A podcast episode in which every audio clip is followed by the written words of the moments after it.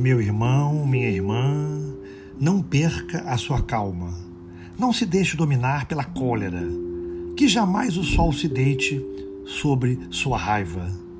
Contenha-se o mais que puder. Um simples raio de cólera pode destruir longas e pacientes sementeiras de amor e de carinho. Procure dominar-se. Quem sabe se a pessoa que te ofendeu não está doente, não é mesmo? Não perca a tua calma.